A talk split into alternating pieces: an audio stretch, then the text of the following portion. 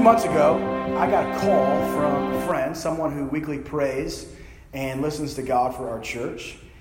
And I got this phone call, and this person on the other line goes on to explain something that God had, I believe prophetically, um, shared with them about, about us, about our congregation. And so I've been sitting with that word. It's kind of been on the back burner that I heard over the phone that day. And I've just been mulling it over in prayer and just curious if God would ever bring it to the surface and have me share it with all of us. And as I studied this passage and as I began to pray and listen to the Lord, I, I think this is the day that that word connects with what God is trying to say in this passage. So, pick up in verse one. It reads, Jesus went away from there and came to his hometown, and his disciples followed him. So remember, Jesus and the disciples are riding a wave right now, right? You remember the accounts that we just read. It's a wave of wild miracles and moments together. They're on tour, essentially, and they're going from this place to that place, and miracle after miracle is happening. It's really the greatest tour these young disciples have ever been on. They're just they're just on a high. And you remember the accounts we've read. So, so you had Jesus speaking to a storm at sea, and it listened to him. Do you remember that whole account? That's quite an odd one. I, I guarantee you Peter remembered that till his death. Remember that time Jesus in the boat, we were about to die, and he just said, peace, be still. And the storm listened and stopped. Like he was speaking to a toddler. Remember that? Yeah, I'll never forget that.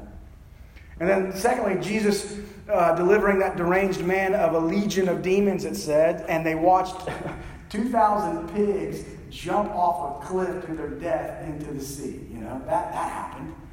And then after that, it's quite a tour. Jesus is healing this woman of an incurable twelve-year disease um, by his clothes. You remember that account? She just touched his garment and was healed. And then lastly, Jesus, it kind of climaxes, it builds to where Jesus goes into a room where a twelve-year-old girl has died. She has been dead. There's mourners preparing for the funeral. They're planning it out. And Jesus says, she's not dead. She's sleeping. They laugh at him. He goes in there, and he commands the girl to come back from the grave, and she does. I mean, it's been quite a ride for these disciples. At this point, this is where I think, you know, James and John, the disciples, are brothers. James is older, and he's pulling over his younger brother, John, and he's saying to him, man, we really made a good decision to leave Dad's family fishing business to follow this rabbi. I mean, this has been awesome. They're happy they're there.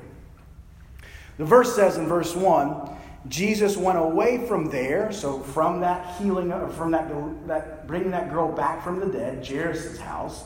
It says he went from there and he came to his hometown and his disciples followed him. First question I had when I read this is, why at this point in the tour did Jesus decide to go home? Why then? I mean, it was building. It got to this momentous moment of even defeating death. And he says, back it up. It's time to go home. I want to go back to Nazareth. I want to go back to where I grew up. Did he need some rest? Did he want to see some familiar faces? Did he want to show his family and friends that he grew up with all that God was doing through him? We don't know because the text doesn't tell us. What we do know is that the journey from Jairus' house all the way down to south, down to Nazareth, he's going back south. I'm thinking of some country songs when I say that. It's twenty-five miles. So it's a twenty-five mile journey. It probably took a couple days. And so they make the hike down south to Nazareth, and they were on a high. Verse two.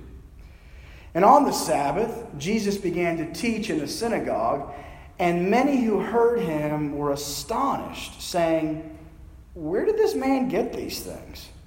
What is the wisdom given to him? How are such mighty works done by his hands? The way this would have worked is that any qualified Jewish male could get an invitation from the leader of the synagogue to give a little word to the congregation. You didn't have to be a rabbi or a, you know, an official accredited rabbi or a, a scribe to be invited to speak on, on a Sunday. You know, this was custom to invite someone in the congregation to come up and just, just give a little word. You know, just expound a little, maybe on Isaiah, maybe five, seven minutes. If you know, that, that's all we need. Just do that. And this being where Jesus grew up, so many folks who hadn't seen him maybe in years Uh, but they grew up with him as a child. They lived down the road from him. They did, they played Little League, whatever it was. The hometown boy is now back for the weekend, and he's going to give a little word. Of course Jesus should get up and give, give a little word. And all we know from reading Mark's gospel, all that we've seen so far and how he operates, Jesus, is that Jesus doesn't really give a little word, right? That's not exactly his thing.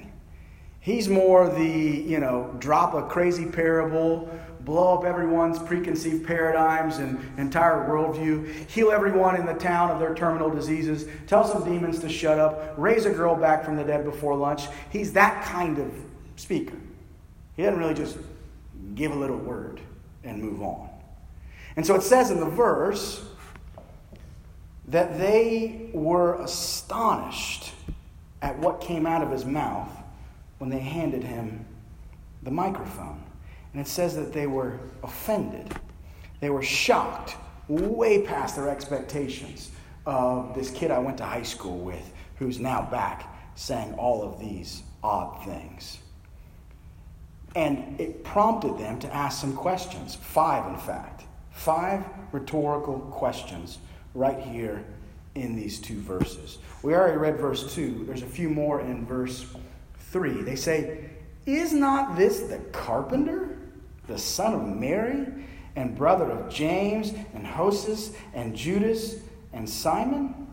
Are not his, are not his sisters here with us?" And they took offense at Jesus. Let's bring those questions to the screen. There's five of them. And we're just going to take them one at a time. The first question is, where did this man get these things? Where did he get these things? The first question is about Jesus' schooling or lack thereof. You see, you got to understand this historically about Jesus. Jesus did not go off to graduate level rabbi school like some of his elite classmates. He didn't do that. He stayed local. And he didn't go off to the big university. And rather, he went straight to work with his dad as a manual laborer. You probably have some friends that did that after high school. That's how Jesus operated. College wasn't in the picture for him like most people in his family. The second question they ask is, what is the wisdom given to him? And that whole question is about doctrine, truth. How do we know what Jesus is saying is true and orthodox? You can just imagine. Has he gone liberal? Has he gone conservative? Has he gone charismatic? What is all this stuff? This is a very real moment, right? We grew up with this guy. Was he coming back all enlightened, right? We've never heard these things. Where did he get them? The third question is about where does he get his power? Where does he, how's he doing these mighty things? Are these, is this real? Is this smoke and mirrors? Is he an illusionist? What is this? Where does he get his power? Is it from God? You remember earlier, the rulers of the religious uh, system asked the question, is this from a dark place? Is this from God or is this from Satan? Is Jesus into witchcraft now? Is he into crystals? New Age? What's he doing? I'm trying to bring the questions into today's moment, but that's what they're asking.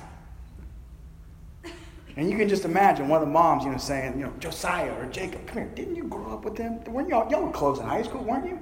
What's he been doing since high school? What happened to him? It says they were offended. And they asked five questions. The fourth question in the verse, uh, this is probably my favorite. Is not this the carpenter? Carpenter in that world, when you look at the Greek, is actually equivalent to construction worker. It doesn't actually mean that Jesus worked with wood. It just means he was this overall title of construction worker, manual laborer. In fact, just a few miles from his town in Nazareth, there was a town named Sepphoris, and they were building this whole new amphitheater and all this stuff. It's likely, scholars say, that his father, Joseph, got hired to be a part of this massive project, and he took Jesus, his recent graduate, his eldest son, to come and help him out in the endeavor. He was a construction worker, manual laborer. And this town says, isn't he a carpenter? Just like we are? What does he know about the kingdom of God? He's going to teach us what to believe. He's one of us. He works in construction just like we do. I see him down there in Sepphoris the last couple years before he went on this crazy tour. He's just like us. Who does he think he is, that he's different from us? and can teach us all these new things?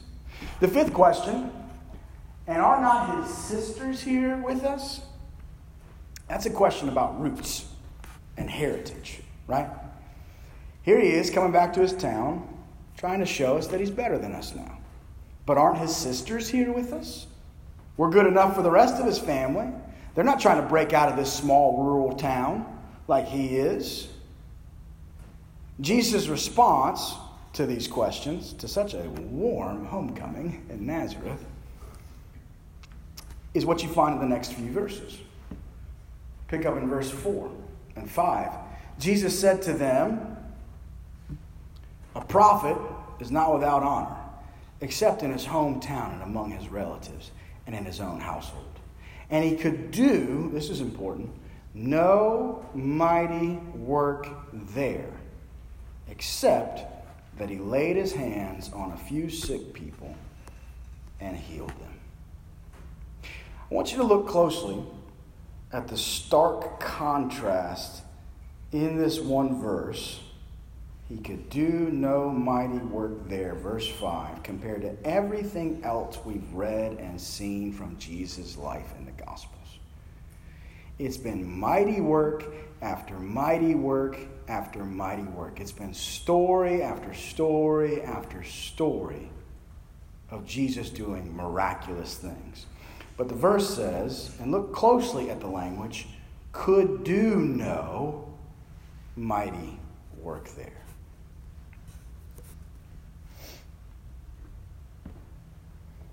This should be a happy moment for Jesus. This should be his homecoming. His community should be celebrating him right now. He's the hometown hero, but he gets none of that. It says that they were offended by him. His own people here in Nazareth reject him. I want you to get into the emotion that he might have felt. I want you to get into what the disciples might have thought. Psst, this isn't going like every other place we've been. Why don't they like him? Why, why did that miracle not work? Why does that person not want Jesus to pray for them? Where are we? Isn't this supposed to be his hometown? Are these people supposed to love him? You can imagine loudmouth Peter probably wanting to grab the mic and, you know, rebuke everyone in the room for not loving his beloved rabbi. The situation here is those that apparently know him best, better than anyone else.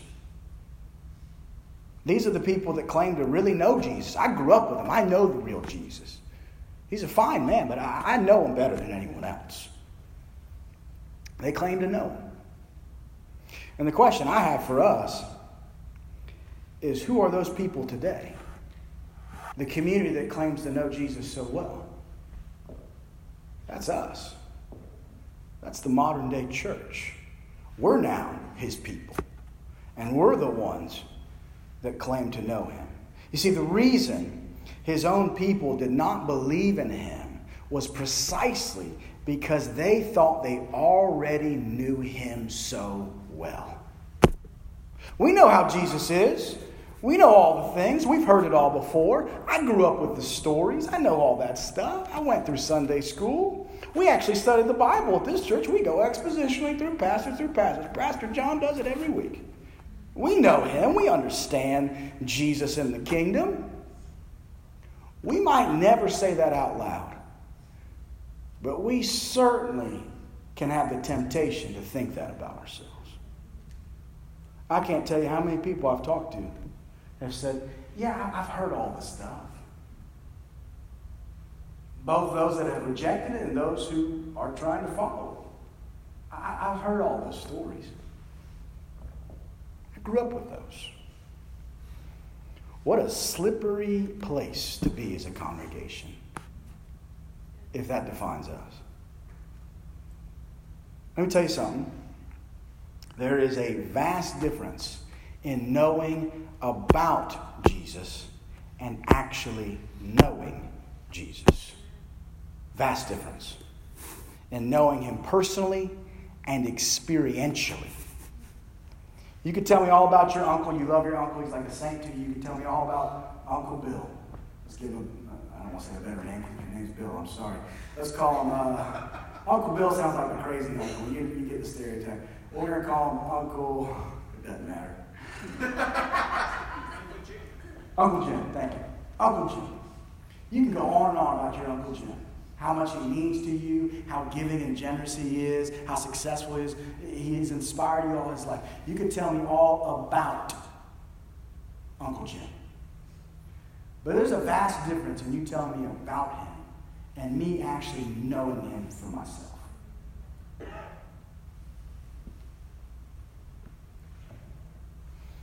Jesus says the one thing that decides the difference is right here. He says it over and over. There's one thing that decides the difference in knowing about and actually knowing, being in fellowship. He defines it very clearly. I'll give you two examples we can bring to the screen. Matthew seven. He says, "Not everyone who says to me, 'Lord, Lord,' who claims to know me, will enter the kingdom of heaven." But then he says how? "But the one who does the will of my Father who is in heaven." So doing the will of God equals knowing God. Mark three, another great example for this moment. Because remember, we're talking about people who claim to know him, people who claim to be family, right, in his hometown. And we who claim to be family, we're Christians, we're in his church. I go every week.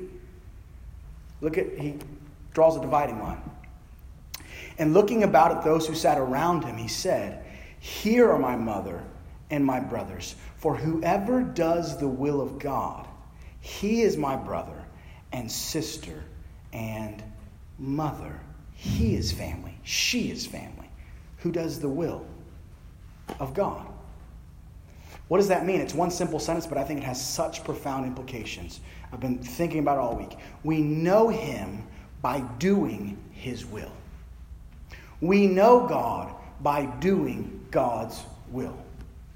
There's a thousand other ways to try and know God, but the, but, but, but the scriptures are clear. We know him by doing his will. Jesus talks about this over and over. There's something about doing God's will that attracts the personal presence of God into your life. There's something about it. About fumbling at it, trying and failing, doesn't matter. God gives grace, God gives mercy. But when you have a life that's intent by his power running through you, and you set God's will as true north, even though you've moved in all kinds of directions, but you come back to that center and to that true north. When you're that kind of person in grace, you attract the presence of God into your life, unlike the person next to you that claims to be a Christian. It's sad, but Dallas Willard said there's a difference today in those who claim to be Christian and those who are actually disciples. And Jesus is saying the dividing line on so-called Christian and disciple is doing the will of God. Not perfectly, but it's true north for me. I love that passage. I didn't put in the notes, but I thought of it like twenty minutes ago. I cherish this promise. It's in John. Can I flip a page? Here we go. John fourteen. Verse twenty-three. It doesn't get more explicit than this on what we're talking about. Jesus, words of Jesus. He says, "If anyone loves me, he will keep my word." That's obeying his will.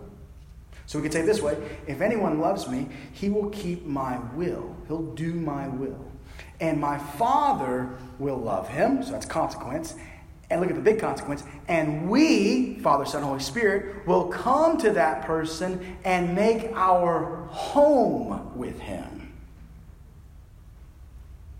You don't get God any closer than saying, "I want to live there.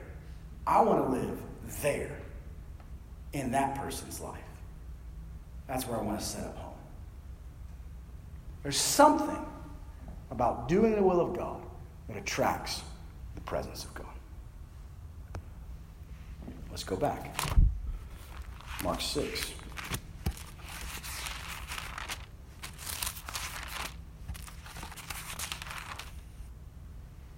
Here's how the whole day ends at the synagogue. Verse six. "And Jesus marveled because of their unbelief. I'll read it again. Jesus marveled. He was shocked. Let's be clear. He was taken off guard. He did not expect this kind of homecoming in Nazareth.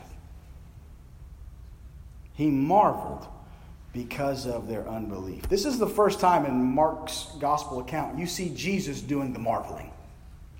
Every other story we've read practically, it ends with, and they marveled at what Jesus did. They were astonished at what Jesus said. Not here. Jesus is doing the marveling. And what has Jesus so dumbstruck? What has caught the Son of God off guard? He seems in every story we've read to always be in total control. What shook him this day? The verse says, he marveled because of their unbelief. That's the object, their unbelief. Here's what we can't miss about this whole situation. It has very real implications for us as a church. I want to show the connection between what's happening in that verse, marveling at their unbelief, and what's happening in verse five, that he could do no mighty work there. What's the sole cause of Jesus not doing any mighty work there? He says it's the people's, the congregation's unbelief. Don't miss that. And don't gloss over some theological thing over that. Well, I don't really like that verse because you know what? The Son of God's all-powerful. He can do what he wants. I don't like that Mark wrote, inspired by the Holy Spirit, that he could not do any mighty work. I saw scholars run all kinds of weird gymnastics around this thing because they, it didn't fit into their theology. Well, it's in the Word, so it better find a way to fit into your theology. Or your theology is not based on the Word. In some kind of sense, I'll give that caveat. Jesus could not do any mighty work because of the congregation's unbelief. I look at that with everything we've read about what Jesus can do, and I think to myself, well, then unbelief must be a very powerful thing. If it can in some sense stop the Son of God in his tracks, then this spiritual thing called unbelief must be incredibly powerful and disabling in some kind of sense. That Jesus marvels at it. You see, unbelief is like a spiritual cancer that can run through a family. It can run through a congregation. It usually takes a lot of time to build and to grow and to expand in the body of a family, the body of a congregation. You start off with belief, right? Unbelief is, is in this sense, is talking about people that did believe. Unbelief becomes this thing that just grows over time. And it, it begins to just, just darken and, and, and create a certain coldness of heart towards God. I remember Buddy Hoffman, the founding pastor of all the Grace churches. I remember he told me one day, I think we were at Waffle House because he loved to eat there, as do I. If you want to give me a Waffle House gift card for Christmas, not that you need to give me anything, but I will take that. We were sitting at Waffle House, if I remember correctly, and he said to me, John, you know the one thing that I fear? Which is like, wow.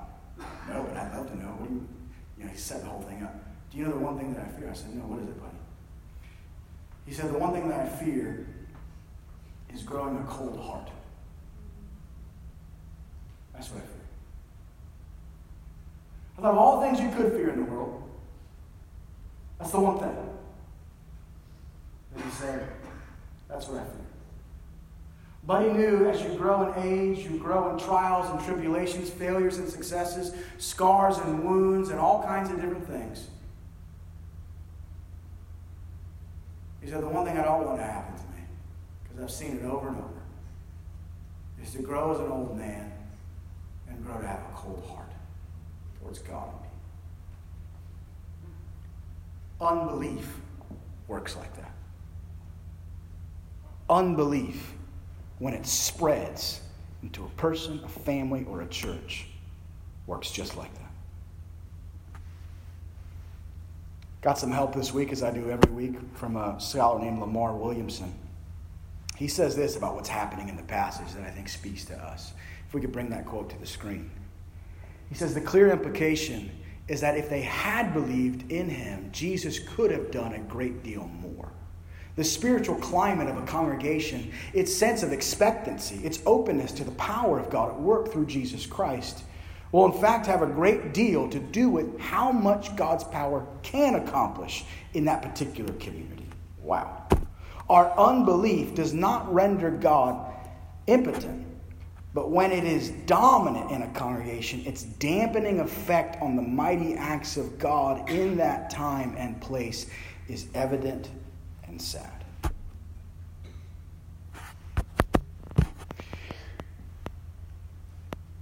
I want to ask this, and this is where I want to land the plane. It's going to take some time, but this is the kind of last thing I want to talk about. According to the Bible, what exactly, or technically, does unbelief in a body of believers do? We've talked about it, and I've given you an example, cold heart, all these things.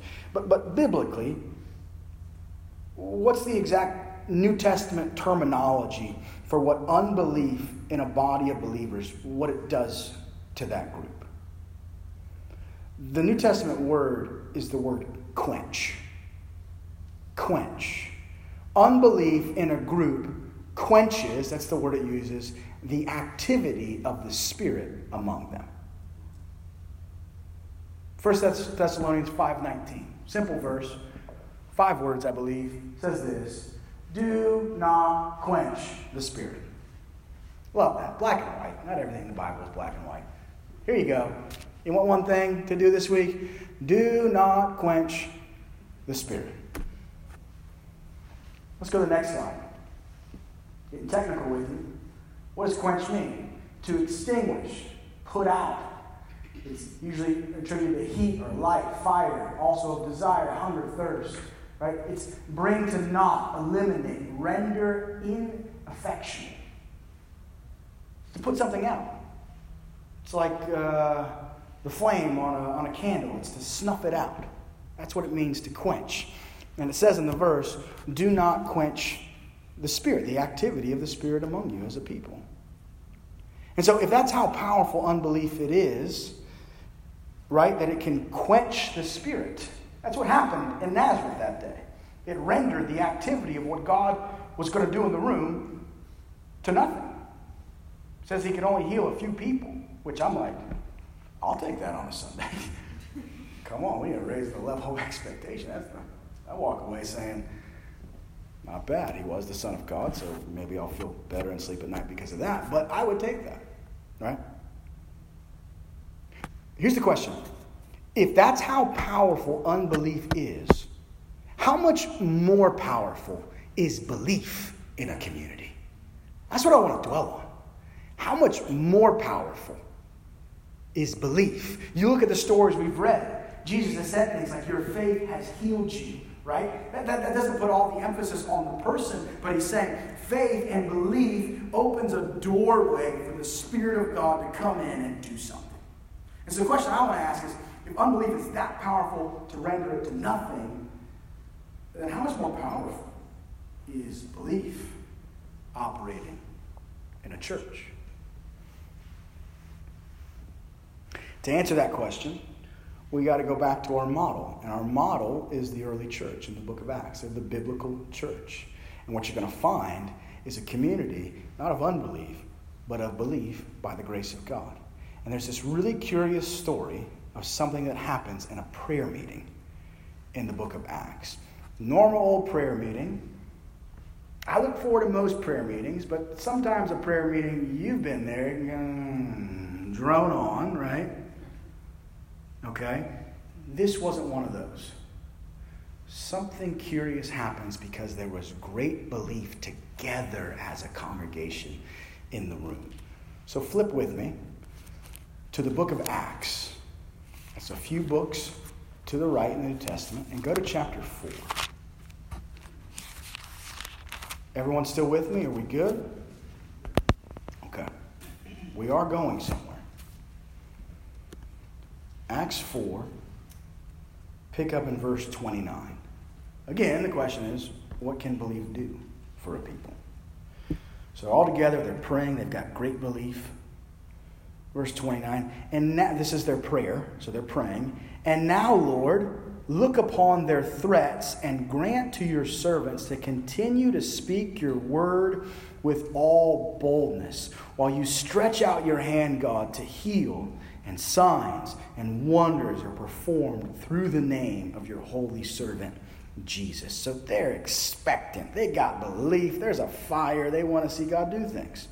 Look what happens in verse thirty-one. And when they had prayed, the place in which they gathered together was shaken, and they were all filled with the Holy Spirit and continued to speak the word of God with boldness. Shaken, it says. Um, anyone been in an earthquake here? That's what I think of when God shakes matter. Now, I wasn't there in the room, but there was some kind of phenomenological, physical thing that happened that they walked away, and when they were telling Luke, the writer of Acts, all we can say is that the room shook after we got done praying. It says it was shaking. God touched the room, and it shook. What I read here is that there isn't a quenching of the Spirit going on, but a shaking of the Spirit going on here. Very different. Not a quenching, but a shaking. Their belief together in Christ attracted the Spirit's activity so closely that it shook the very ground that they were standing on. When infinite power and energy, that is the Holy Spirit, touches matter in that kind of way, there's a shaking. How could there not be? Here's what's important. That's awesome and good, and we want that. But what's just as important or more important is what that closeness of the Spirit, to the point of shaking, did to the community in its wake. Like after that prayer meeting, they really weren't the same. And this is historical evidence. I'm not just giving you a pep rally. Let me give you the evidence. It's in the next verse. Verse thirty-two. This is a real church, y'all. This is one on fire. Verse thirty-two. Now the full n- number of those who believed were of one heart and soul. And no one said that any of the things that belonged to him was his own. Well, that's a mighty work in America. But they had everything in common. And with great power, the apostles were giving their testimony to the resurrection of the Lord Jesus. And great grace was upon them all. And there was not a needy person among them, for as many as were owners of lands or houses sold them and brought the proceeds of what was sold, and they laid it at the apostles' feet, and they distributed it to any who had need. You know what it takes to get that kind of lifestyle? A shaking of the Holy Spirit. For the presence of God to draw that close to change a people. There's some more evidence, just one more, because it's fun, and it's right here. Chapter five, verse twelve. Look at this description. Now, many signs and wonders were regularly done among the people by the hands of the apostles, and they were all together in Solomon's portico. None of the rest dared to join them, the apostles, but the people held them in high esteem. And more than ever, believers were added to the Lord, multitudes of both men and women. So they even carried out the sick into the streets and laid them on cots and mats, that as Peter came by, at least his shadow might fall on some of them. The people who gathered from the towns and around Jerusalem, bringing the sick and those afflicted with unclean spirits, and they were all healed. Which denomination is that? I want to go there. God's doing things there. God's present there. And before I go any further, let me just let you know as your pastor, this talk is not about God's not doing anything in our church. We need to be like these people. Pull up your spiritual bootstraps. That's not what I'm saying. So stick with me. What I am saying is that's really good. Like, that's the real thing right there. That's the New Testament kind of church. That's the kingdom adventure that in your bones as a Christian we all want. That Now, when you read that, I know where some people go, especially men, so I'm talking to you and women. You read that and you say, yeah, that adventure of the kingdom, are you asking me to leave my job and leave my profession and leave the success that I think God's given me and wear Jesus sandals and go around and be a missionary? No, I'm not. It's the kingdom adventure in the places where God has already called you. What happens if God begins to get a hold of your business? Not just for success, but for the kind of ministry you can have to your employees. Right? Don't take it out of context. There's a kingdom adventure awaiting you where you currently are. And this is the kind of church life that we're made for. And so two months ago, bring it all together, I got a call. The person on the line had a prophetic word to share with me. And this is what they shared, something that went along like this. They talked about how, you know, when you first come to faith, whether that's in your teen years or fifty, when you first come to faith, there's this zeal that comes with it. This Um, youthful spiritual zeal that you have, where you just want to know God and discover more about God and be around God's people. And if it, wow, it says that in the book of Acts. Does that still happen today? I'm open to it. Let's pray for it. I mean, there's just this innocent zeal. The Bible calls it zeal and spiritual fervor that you have in your spiritual youth, whether you're fifty or eighteen, right? But there's something that happens to a man and a woman on the journey of faith. There's all kinds of success and failure, all kinds of crisis, hurt, doubt, all the rest, right? Where over time what can happen is some of that zeal of your spiritual youth can begin to go down a drain and begin to go out of your life more and more and more. To where you're fifteen years, twenty years, even five years into your spiritual walk with Jesus, and that same zeal and fire of your spiritual youth, if you're honest, it's just not there like it used to be. Now, here's the situation. When you first come to faith, what you have coupled together is lots of zeal, but little maturity. Were you that guy or gal? Right? You couple lots of spiritual zeal and fervor, so good, so innocent, so from God, and lots of spiritual immaturity. Things start to come out sideways. I know I was there. But what can happen is God can do a work in maturing us spiritually and emotionally in faith, and that rises, but our spiritual fervor descends. And so this person on the line was sharing with me, and what I heard from them is, what could God do with a person in a congregation that had both seasoned maturity and lots of zeal? What if you coupled those two things together in a congregation? That fire of our spiritual youth with that seasoned maturity of life. It's a powerful combination. It says in Romans twelve, if we could bring that to the screen, is one of those black and white statements. Never be lacking in zeal. Well, I guess I can't debate what Pastor John just said a second ago. There it is. Never be lacking in zeal. Doesn't matter what's happened or hasn't happened in your life or in your walk the last twenty years. It just says don't be lacking in zeal. But keep your spiritual fervor. That's how it defines zeal. Serving the Lord. It's not saying don't be lacking in zeal, because if, if, if you're lacking in it, you're really morally irresponsible and you're wrong and you're guilty and you're condemned. That's not what it's saying. It's saying don't be lacking in zeal because you're going to need that on the journey of faith. You're going to need that fire when you're facing a storm in front of you. Never lack it. Keep your spiritual fervor. I think of zeal as, you know, when you're growing up and your parents had that fire and they had that like iron prodding thing that you were never allowed to touch, right? And your dad and mom would go in and they would they would poke the embers to flame it up, right, and get the fire going. And I think that's how zeal operates biblically, is it's like this prodder that prods those, those embers of belief and faith to flame back up. So the Bible says, don't ever forsake the zeal of your spiritual youth.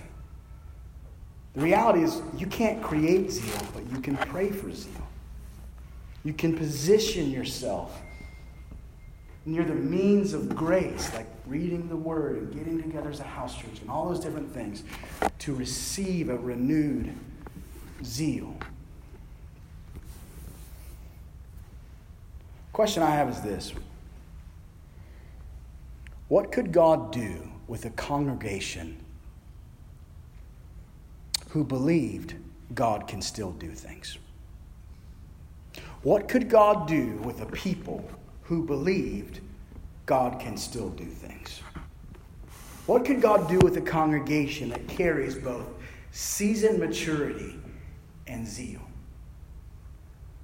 There aren't many of those. It's an endangered species. I can name several off the top of my head, men and women, and I can think of some congregations where they're a little older than us even, well, some much older than us, and they carry both those things. Seasoned maturity and spiritual zeal.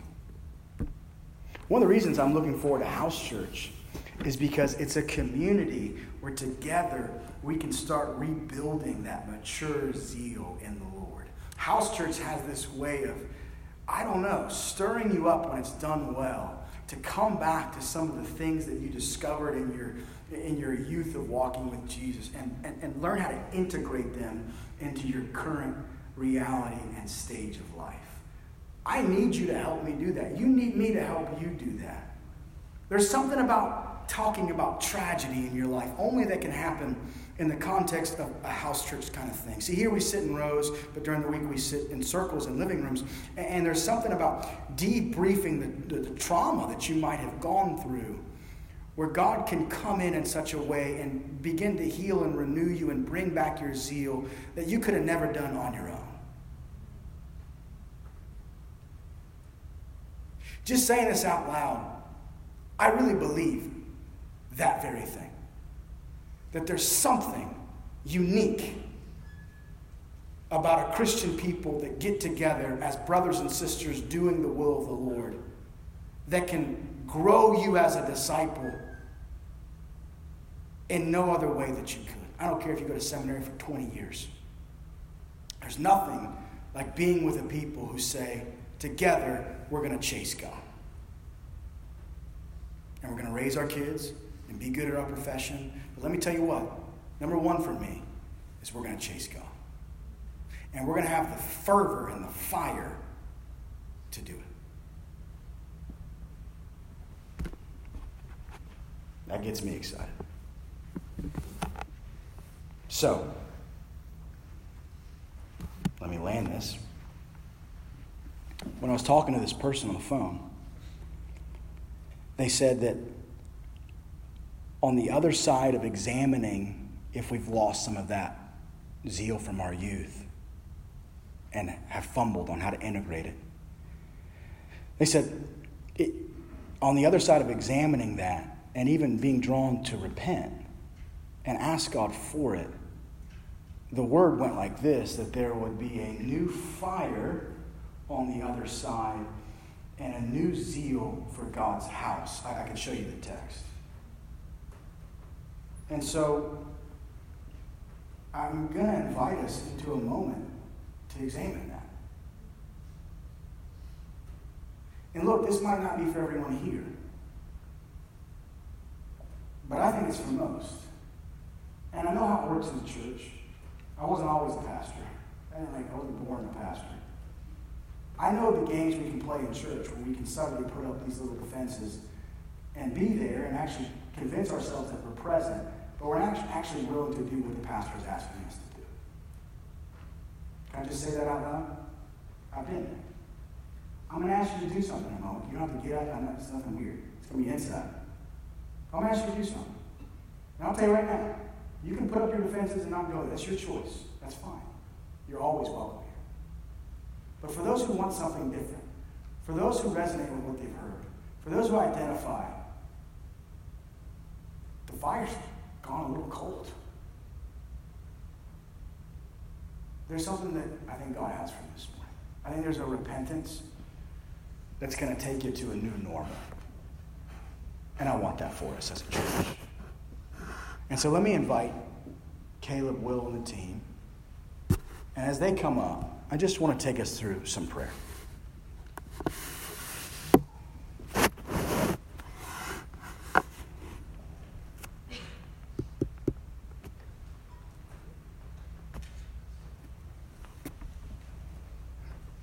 And so get in that place of prayer.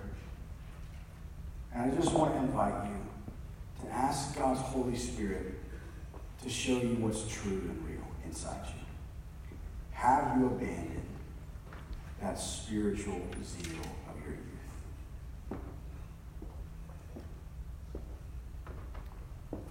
Or has it just been dampened a little bit over time? That's the question. Lord, am I missing some of that zeal that I used to have?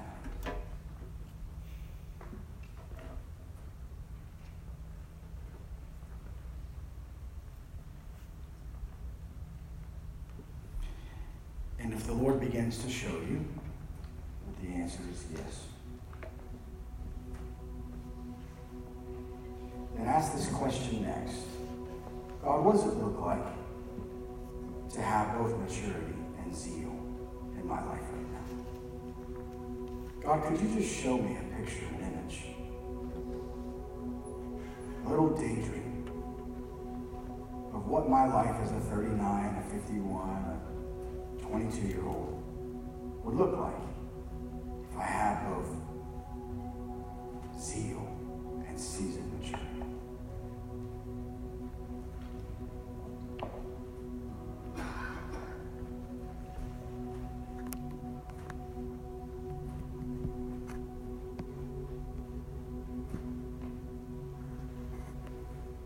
After you get a sense of what that would look like, and an appetite for it, begin to confess to the Lord, Lord, I haven't had this, but I want it. That's simple. Lord, I haven't had this, but I need it. Lord, that fire has gone out. Relight it in me.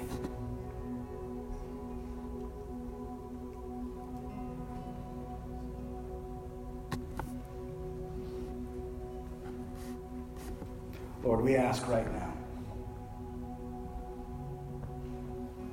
that for those who fall into this category, and I'm one, that you would re- relight the zeal of our youth, that you would relight a fire in us that has great belief.